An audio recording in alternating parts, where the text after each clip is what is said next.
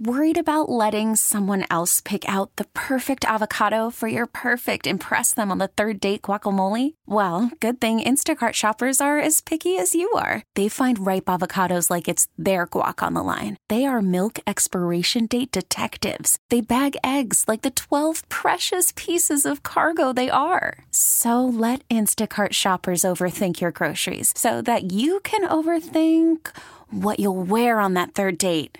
Download the Instacart app to get free delivery on your first three orders while supplies last. Minimum $10 per order, additional term supply. Hiring for your small business? If you're not looking for professionals on LinkedIn, you're looking in the wrong place. That's like looking for your car keys in a fish tank.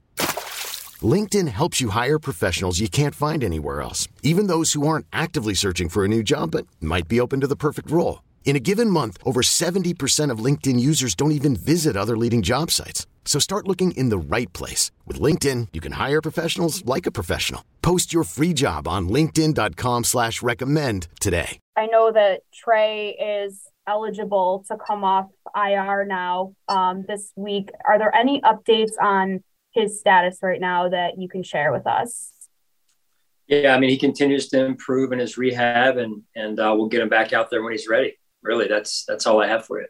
And um, we saw there was a report about Jamison Crowder could possibly be missing some time. Can you just give us an update on him and also Isaiah McKenzie, who uh, left the game with concussion? Sure, Heather. Yeah, so uh, JC is is a broken ankle. He's likely to be placed on IR here shortly. Um, Isaiah is in the in the uh, concussion protocol.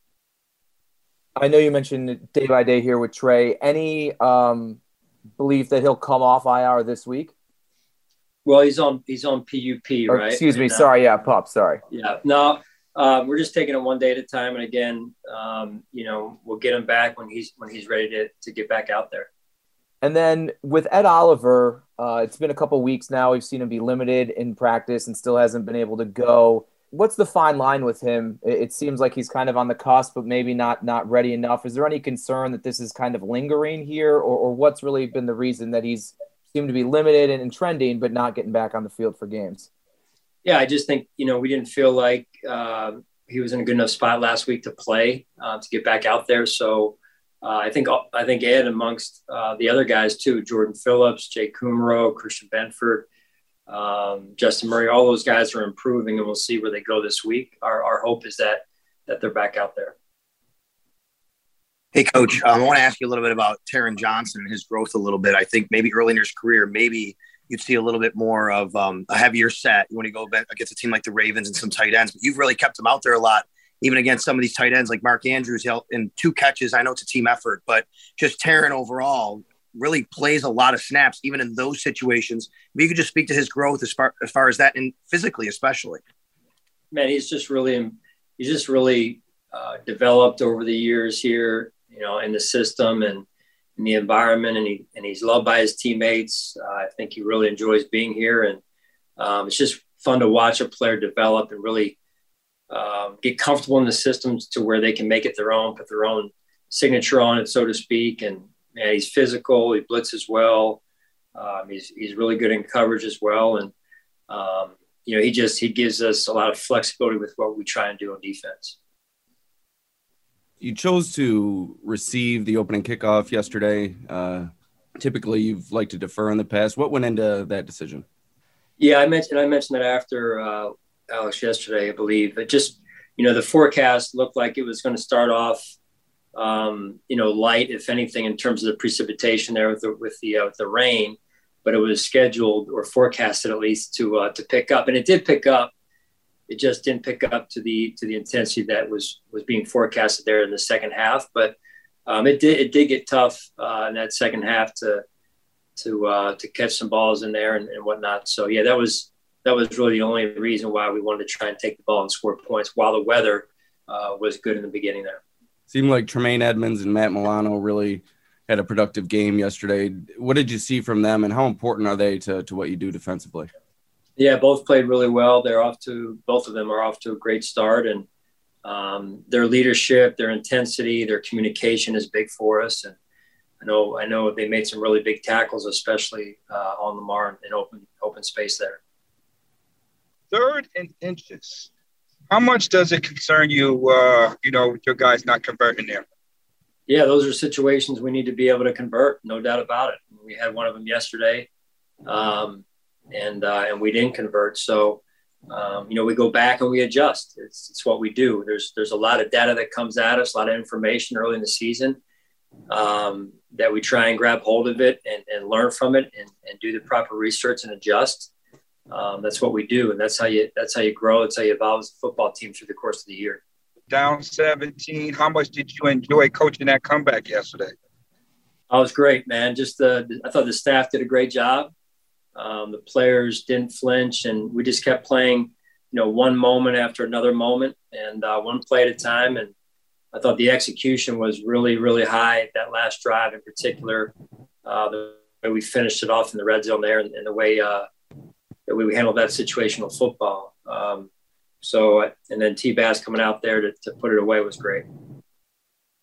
Do you think the the slow start might have been attributed to the week prior, where with the, with the heat exhaustion and the heat and the whole nine yards from that Miami game, and, and guys not really practicing fully the entire week?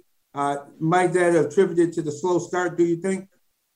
you know, I don't know. It may have been a couple couple variables in that equation there. That may have been one. Um, you know, it was it was a loud environment, and then and then uh, you know we just weren't executing. We weren't doing our uh, our collective uh, jobs there, and so I, I, really appreciate how the guys settled in though and started to really execute, uh, especially um, kind of midway through, late in the second second quarter there. Yes, indeed. And last question on the uh, the uh, new the way because I see they changed the rules obviously on the practice squad. Now you you have what up until Saturday to make changes or announce who's coming off the practice squad to be active onto the next next day game roster. And I notice you have Tavon Austin and Duke Johnson there. Those guys could possibly step into that used role that you are going to lose for a while with uh, with Jamison Crowder uh, out with the broken ankle. Yeah, we've got some options there. Um, both of those players have done a really good job for us on the practice squad, and so we'll just see where it goes here. Hey, Sean. Um, I was curious. Saw Ed kind of working out that ankle in pregame. Obviously, he didn't go, but how close kind of was he? And do you, you know, I know you mentioned the injuries, but where do you kind of see him right now? Yeah, so I, th- I think I already answered this question. Uh, I said he's improving. Um, Jordan Phillips is improving. Jake Kumerow Christian Benford, Justin Murray. Uh, they're all improving. Okay, and then I wanted to ask, um, Damar obviously played um, a lot of what Micah would normally have done out there. Just have you kind of seen his progression specifically, and why do you feel like he's a good fit for what Micah was doing out there?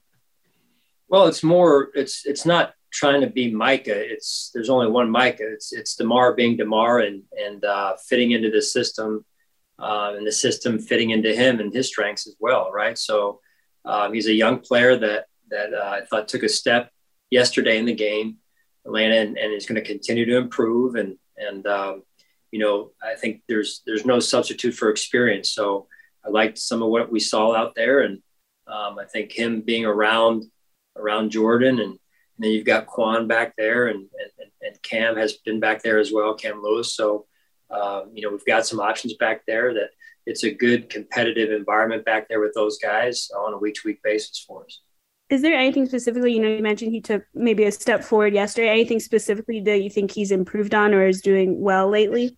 Well i thought he tackled well at times yesterday. I mean the tackle um, that led to led to the stop in the red zone there at the end of the game was was a big tackle. And and uh, so those are you know those are those are small moments that that add up over time. Over this last stretch as he's now worked his way up to starting these last two games what have you seen from him behind the scenes as well? In terms of Damar, yeah. Well you know it's been it's been interesting and fun to watch uh, damar and quan. I mean they're they're good buddies and two class young men that do a great job. And um, you know uh, they continue to improve each week and i think they go into every week and they prepare like professionals prepare um, so just watching their process through the week is is uh, is uh, is exciting because you know they're getting themselves ready to play uh, come Sunday, right? And and um, so they put a lot of time in, but now they're taking another step in terms of their um, direct involvement with the defense. And and uh, Damar had a good outing yesterday, and and we'll see where it goes moving forward here. How do you see them balance both helping each other get ready for that, but then also, you know, on days like yesterday where there will be only one of them starting, balance that back and forth? Yeah, that's and that's the hard part, right? Um, you know, they played together in the uh, in the Miami game when Jordan was out, and now you know there was only one spot open with Jordan coming back there. So um, I just I just love that they're both preparing, um, and that's really there's only one spot, but they both have to prepare like they're going to start. And that's true of every backup, and, and we've seen that on our on our team to this point with um, guys getting banged up during games and backups having to step in. I thought uh, Khalil did a great job of that yesterday uh, when, when we had an injury there to JC and, and Isaiah and uh, and the tight end position. You know, Quintin Morris has done a good job of that as well, as well as the defensive line position. So and and, and others, to be honest with you. So I really appreciate that, and, and the, the coaches do a great job of preparing those players, and those players take the ownership of making sure they're ready to go. I know you're early in preparing for the Steelers this week, but just curious with the lack of clarity the Steelers have at with their quarterback position right now, just what kind of challenge does that prevent or present for your defense as you kind of get ready to to you know get ready for them? Yeah, I mean uh, it, it presents a challenge to some extent, but we got to prepare for their for their system more than anything. Um, this is a team that beat us last season at our home field, um, so um, you know, they were in the playoffs last season. They're a good football team, well coached football team. So we got to move on and get ourselves ready for a good Pittsburgh Steelers football team here. I know you said there, there's a lot of things that on your end you have to work on, but Pickett, he's only played a half. How do you prepare for a quarterback when there's not a lot of tape, tape and he is a rookie going in potentially making his first real start? Yeah, you just got to prepare again for for what you know. Those are the controllables that we can control, and other than that, we've got to really focus on ourselves. And we start every week with a healthy amount of respect for the opponent. And I think that's a good place to start. Following up a bit on what Brooke had just asked there, uh, but more about Mitch. You know him.